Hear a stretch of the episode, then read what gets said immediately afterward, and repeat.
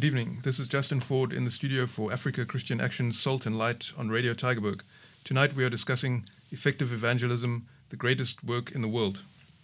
Recently, you and your team, Doctor Hammond, were out and about on the streets around the Cape Peninsula.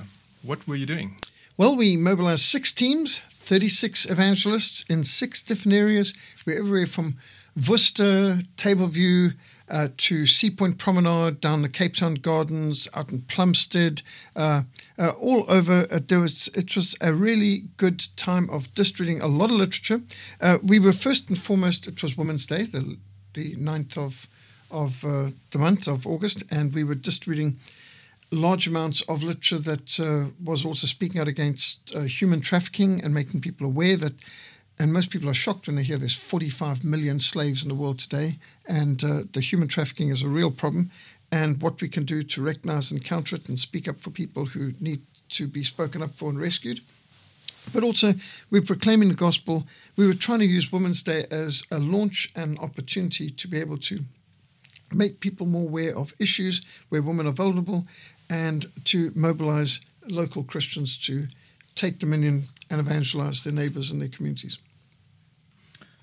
In short, you were engaging in evangelism, but before we continue talking about your adventures on the streets and in the malls of Cape Town, can you tell us a bit about the term evangelism and the core message that evangelists aim to communicate? Yes, uh, we are giving people good news, and the good news is, although God is a holy and just and righteous God, he's the creator and the eternal judge, but he also has come to this world in the person of our Lord Jesus Christ, and he is the Savior, he is the Redeemer. So there's an element of law and there's grace. We must give people the bad news, and the bad news is God is holy, we are sinful, we are actually depraved, we've broken God's laws, and it is appointed man once to die and after the judgment. I mean, that is the bad news, but it's the truth. And then there's the grace, and that is when people recognize that they are lost, that we need a Savior, then we can point them to Jesus Christ, who is the way, the truth, and life. No one comes to the Father except through him. So we are lost, but Jesus is the way. We are deceived, but he is the truth. We are dead in our trespasses, but he is the life, and no one comes to the Father except our Lord Jesus Christ. So uh, evangelism, uh, biblically, always has to uh, include the person of our Lord Jesus Christ. It's, it's so uh, vital that we're proclaiming the person, a Christ-centered message emphasizing his death and glorious resurrection. We're proclaiming a gift, the gift of forgiveness, the gift of the Holy Spirit, the gift of adoption, and the gift of reconciliation with God. And we're looking for a response, um, repentance, faith in Christ, baptism. And uh, this is a key part of any good evangelism. Evangelism must include the incarnation, uh, forgiveness of sins, the strikes at the heart of the problems. We're not just victims needing deliverance. We are sinners needing forgiveness. And we proclaim the resurrection. Jesus Christ alive. He is Lord. He is reigning on high. He's coming again to judge the living and dead. So we're preaching Christ. We're preaching the person of Jesus Christ. And so any good evangelism is Christ-centered, and it calls for response. Please distinguish between a missionary and an evangelist. Right. So an evangelist proclaims the evangel, the gospel, the good news. Uh, a missionary crosses borders to do so. So the message is the same, whether you're called to go across the street or whether you're called to go across the world. Our message is the same. And we are to make disciples. We teach obedience to all things the Lord has commanded. Uh, but um, if you take the book of Acts, Acts chapter one, verse eight, you get a verse that summarizes the whole uh, development of the book of Acts.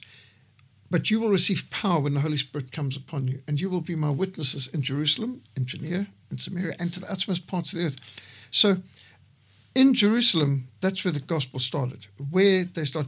And that's E zero, that's evangelism. That's not missions, because you're not crossing boundaries. So evangelism is preaching to your own people and neighbors in your own language, uh, in your own culture and community, and you don't actually have to travel far or uh, learn anything else to, to do so. That's evangelism.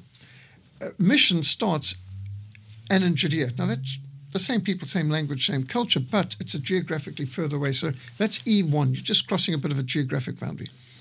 And then Samaria. Well, now you're crossing linguistic, cultural, religious boundaries and a bit of geographical as well. And then there's the uttermost parts of the earth, you know, going to Mongolia, Saudi Arabia. So you're crossing every boundary possible. So that, in missiology terms, is E zero is your Jerusalem, your own community. Whereas E one, that's where mission starts, as you're starting to cross boundaries, until E three, utmost part. So uh, while the message is the same for an evangelist or mis- or a missionary, the uh, amount of boundaries you cross is what differs. And missionaries are people who have to cross boundaries. And the challenges increase with each level. Yes, indeed. For over twenty-seven years, you and your team have organized missions in the malls, setting up display tables, and doing mass literature distribution in busy shopping centers. How have you managed to do this, and what led you to organize these outreaches in public places? Right, so it started in nineteen ninety-five. Um, we were really a little um, concerned that our government had abolished the long-standing Ascension Day, but we saw that there were a whole lot of new Uh, holidays set up, like Youth Day, Women's Day, Freedom Day. So we decided to use these as opportunities for evangelism.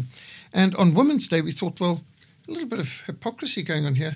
The same politicians who are working to legalize pornography and prostitution are uh, talking about women's rights and women's days. And we thought, well, women need protection and respect. Um, we should ban pornography, and we should respect and protect women. But um, anyway, so we thought, well, let's let's do some displays. And initially, our displays were primarily against uh, the scourge of pornography, which was just being legalized in the country at that stage.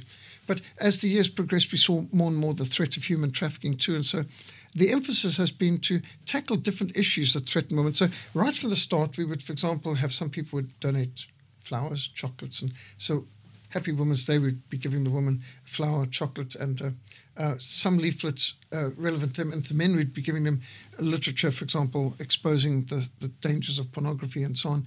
And then later on, more and more of the human trafficking, and always evangelistic materials, gospel literature, World Missionary Press, gospel booklets, and, and suitable tracts. And we would ask permission from the different shopping malls if we could set up a, a Women's Day display, and uh, they were normally normally very pleased and happy to have uh, something that would add value to the shopper's experience. And many of the shopping malls everywhere from Somerset West to Canal Walk, all over, sometimes we could have seven shopping malls open at a single time. Sometimes we were scattered across the country at ten different locations with one hundred volunteers. Um, but over the years, we found uh, more and more shopping malls uh, getting close to the idea of having a display, and we think it's because of people who've got an anti-Christian agenda. In many cases, we've seen uh, less and less of Christian shopping mall uh, managers or those dealing with the charity displays. And uh, so there's been more and more restrictions. And, of course, with the COVID cult lockdown lunacy of um, uh, twenty twenty, then suddenly all the shopping malls seemed to be closed. So what we did on that occasion is we went onto the streets. We went, uh, onto busy public areas. Um, for example, twenty twenty, we went to Sea Point Promenade. We uh, went to the uh, Buitengracht Street, big traffic island distributed to passing motorists. And we, we distributed thousands. In fact, twenty twenty, I think our teams distributed over eighteen thousand Bibles and New Testaments, Gospels, and tracts on that day during that outreach. So, in fact, we found going out of the malls onto the streets was even more effective. Well, this year we, we um, only had one shopping mall uh, that was open for us, and the rest of us went on streets and uh, busy promenades uh, such as Sea Point Promenade, and getting into conversations. But the goal is to campaign against human trafficking, to proclaim the gospel, and to be able to engage in evangelistic conversations. And uh, each year we've been able to, to uh, witness to and evangelize hundreds of people, distributing thousands of leaflets, but praying with and counseling sometimes dozens of people, and um, uh, giving New Testaments to people who commit their lives to the Lord. So uh, it's, it's been a wonderful initiative, and this year we had six teams of thirty-six evangelists in six areas. There's a term called culture jamming, where people will hijack a billboard or something and change the message, and it seems that's what you've been engaging in by um, hijacking the humanist public holidays. Well, I'd prefer to use the word redeeming. Redeeming, indeed. Do you find these outdoor, open-air and mall outreaches effective, and what kind of reception do you receive from the public? Yes, they certainly are effective. We manage to distribute vast amounts of literature. We get a lot of people into evangelistic conversations. Uh, we uh, answer many questions, and uh, there's people who get on our mailing list and who want to stay in contact with us. There's people who decide include me next time. I want to be involved in, in helping with this. This is a great initiative. And the response are overwhelmingly positive, overwhelmingly positive. You get a few people who are not interested. Um, but generally speaking, there's there's politeness and appreciation and even people thanking us for being there. So uh, I think the response we get from the public is overwhelmingly good. And uh, for example, this year, many people giving thumbs up and giving a friendly hoot on a uh, hoot, uh, appreciating what we're doing and, and standing. And people coming and saying, can I help you? Uh, can you give me some literature to help distribute? And uh, people who, are, you know, can I have some more for this and this neighbor?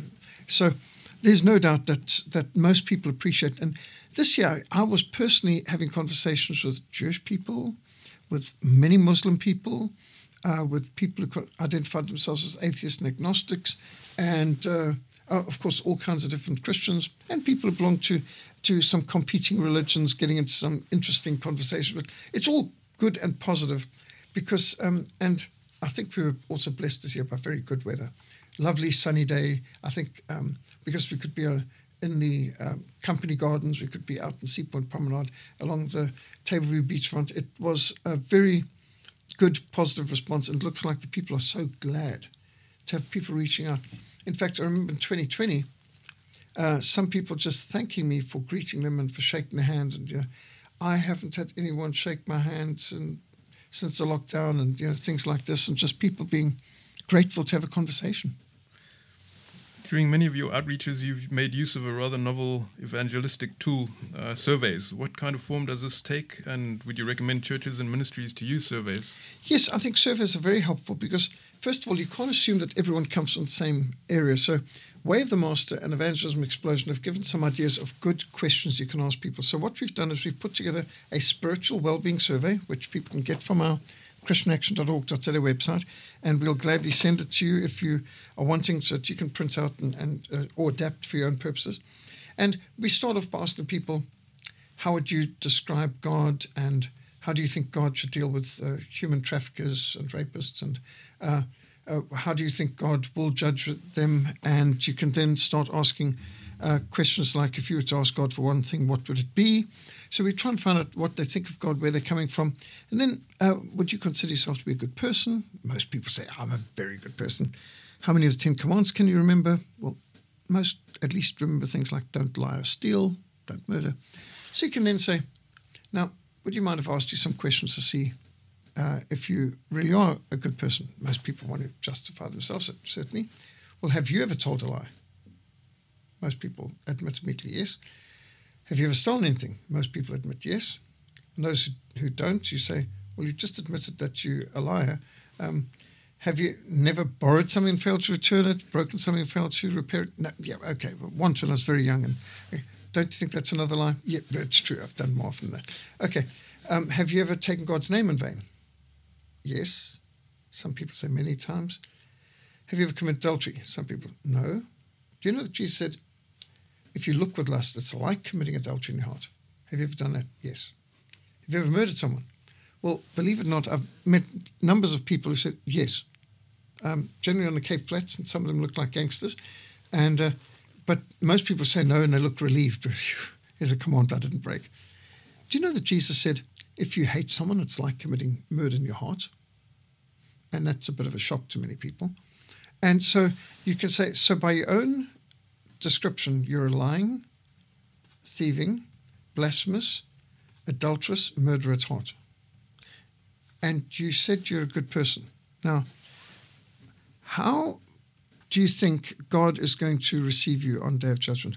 If if God was to ask you, why should I let you into my heaven? What would you answer? Now, here you start to get questions which can vary on salvation by works.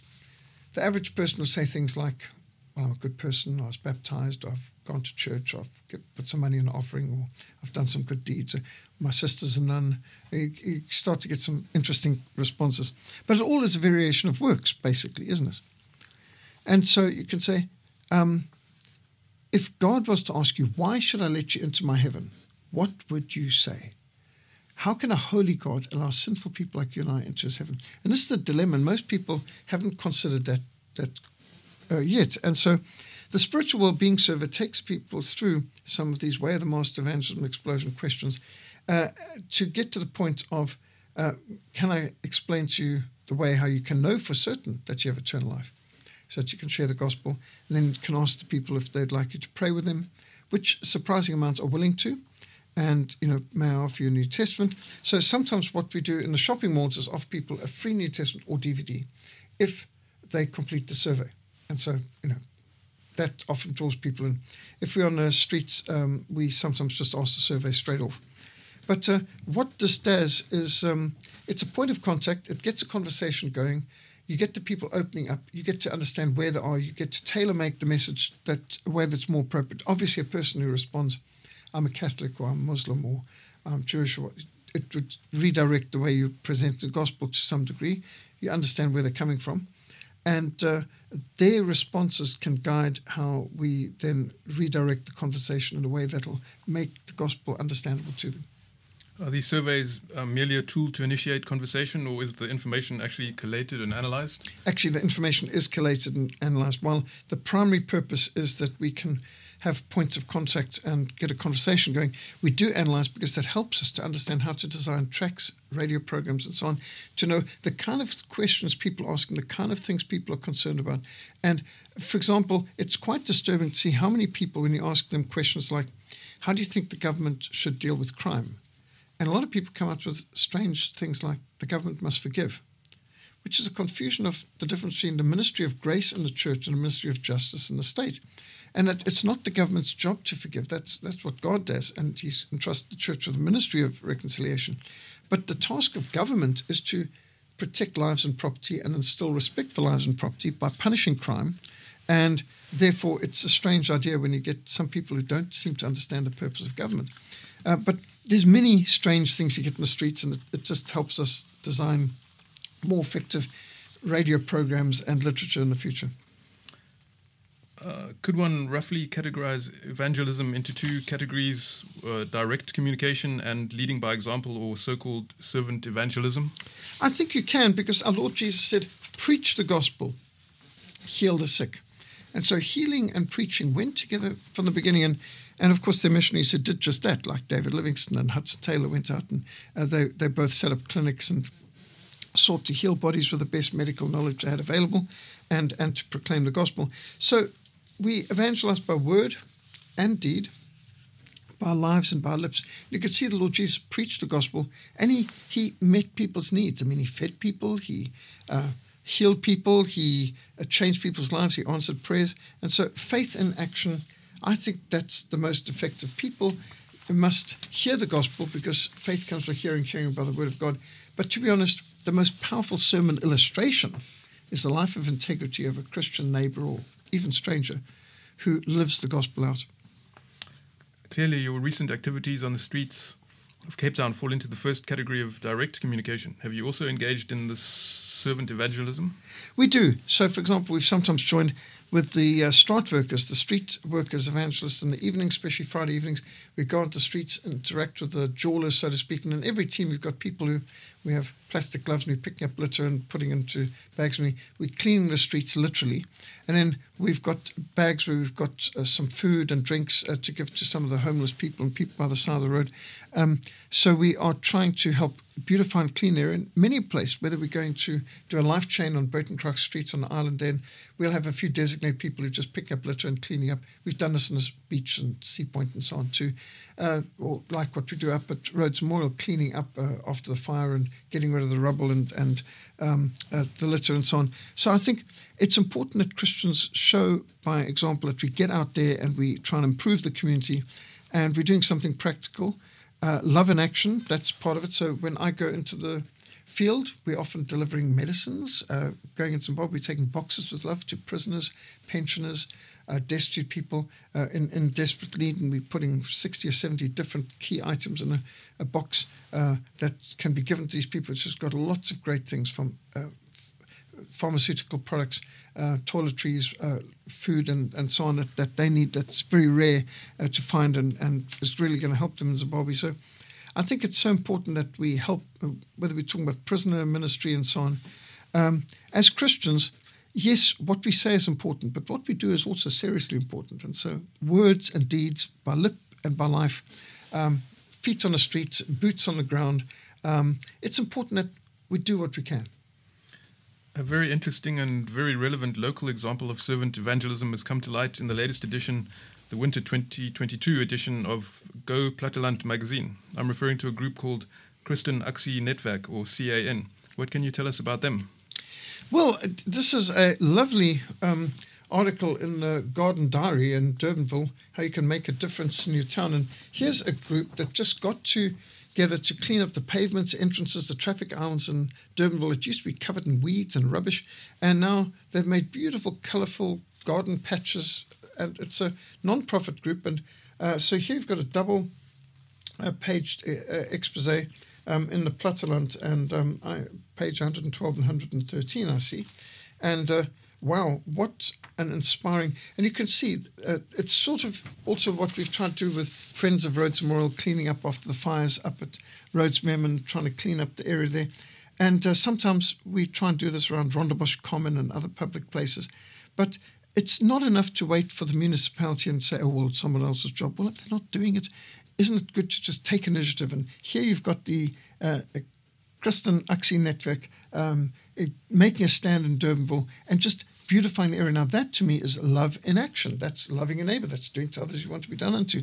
It's being an example, and it should get people's attention, because uh, we had something like this uh, in Rondebosch some time ago, that the local fountain was smashed over by some truck and was in ruins for ages.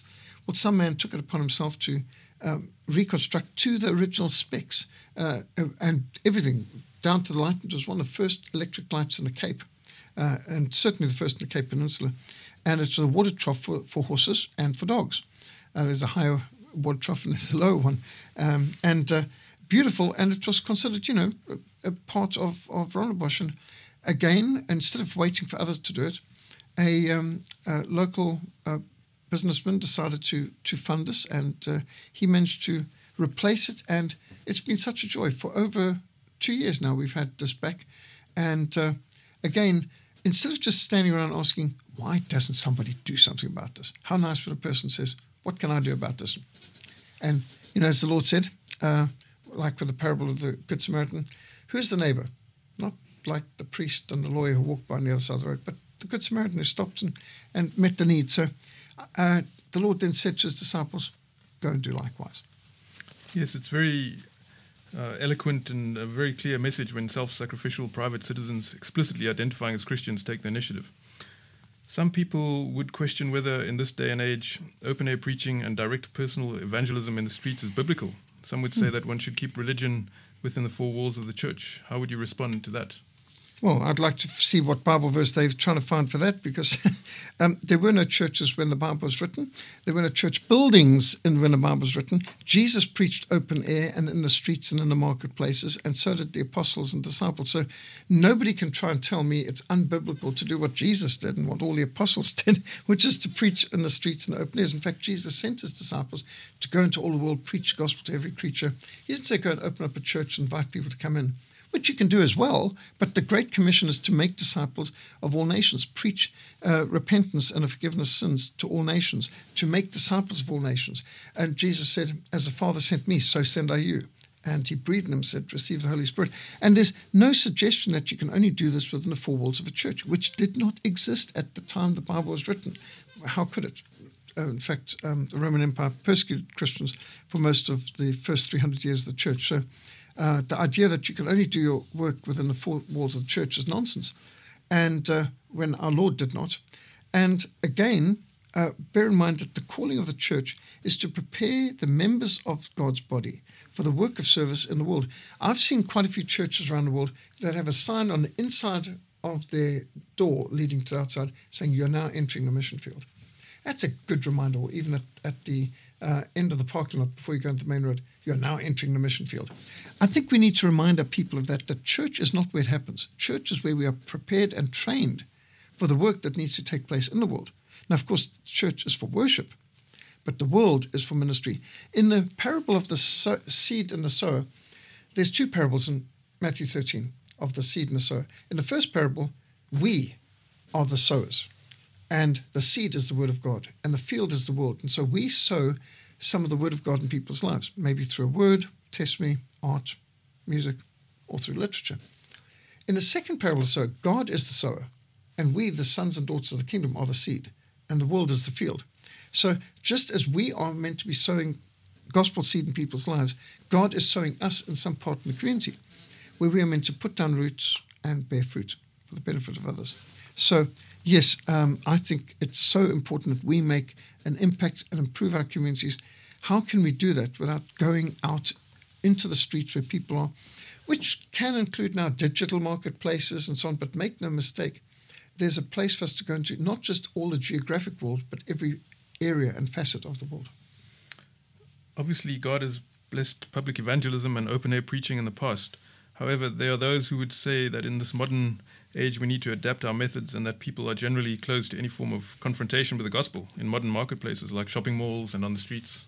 Well, um, our personal experience finds that's not so, because we've been for twenty-seven years going out every Women's Day and on many other occasions to into marketplaces, into shopping malls, and we found thousands of people, very happy, responsive, hundreds thanking us for doing this and very grateful, balloons with scripture verses put on, given to their children, um, uh, materials put in their hands, surveys done, New Testaments given, people who had prayer requests that we were praying with them. You know, we've got a hurting world out there. There are many people who are going through griefs and struggles who are so grateful for someone to reach out to them. So, no, I, I find while you get a few negatives, the vast majority of people in the ninety-something percents are very positive and appreciative. Turning to another form of direct evangelism, have you found door-to-door evangelism effective? Have you done a lot of this? Yes, very effective, and it's still effective. And in some areas, like uh, in Muslim communities, uh, it's often the only way you can go. And many of the Muslim communities are very hospitable, invite you in, offer you coffee. So door-to-door, well, Evangelism Explosion was built in that, and James Kennedy built a massive church of twelve thousand members in America, primarily based on door-to-door every week. Has modern technology, particularly digital technology, had a negative or positive effect on your evangelism? I'd say very positive. Right from the beginning, we've been using gospel recordings, uh, film evangelism, and now we're using digital libraries and uh, uh, social media evangelism and podcasts and platforms and the World Wide Web. So, no, uh, we should embrace the technology. Martin Luther used the printing press, which was the best technology available in his time, and launched the Reformation. We should continue to innovate. The message doesn't change, but the methods, we can certainly use any technology that will advance the gospel. Many are intimidated by the idea of public evangelism, open-air ministry, street literature distribution, or personal evangelism. What training and resources could help prepare a person for one-on-one evangelism or mass evangelism? I would recommend Evangelism Explosion and Way of the Master, two of the very best training programs out there. And, of course, we also um, run the Great Commission course. As our time is almost out, Doctor Hammond, please give our listeners contact details where they can learn more and obtain resources for effective evangelism in their own neighborhood. Right. If you want to contact us, it's mission at frontline dot org dot z a, mission at frontline dot org dot z a. And uh, you can go on our website, w w w dot frontline mission s a dot org, frontline mission s a dot org. We'll be delighted to hear from you. You can put you on the mailing list. And look out for Frontline Fellowship and Africa Christian Action on Facebook as well. Please join us next week at the same time, one oh four F M on Radio Tigerberg, for the next program of Salt and Light. God bless and good night.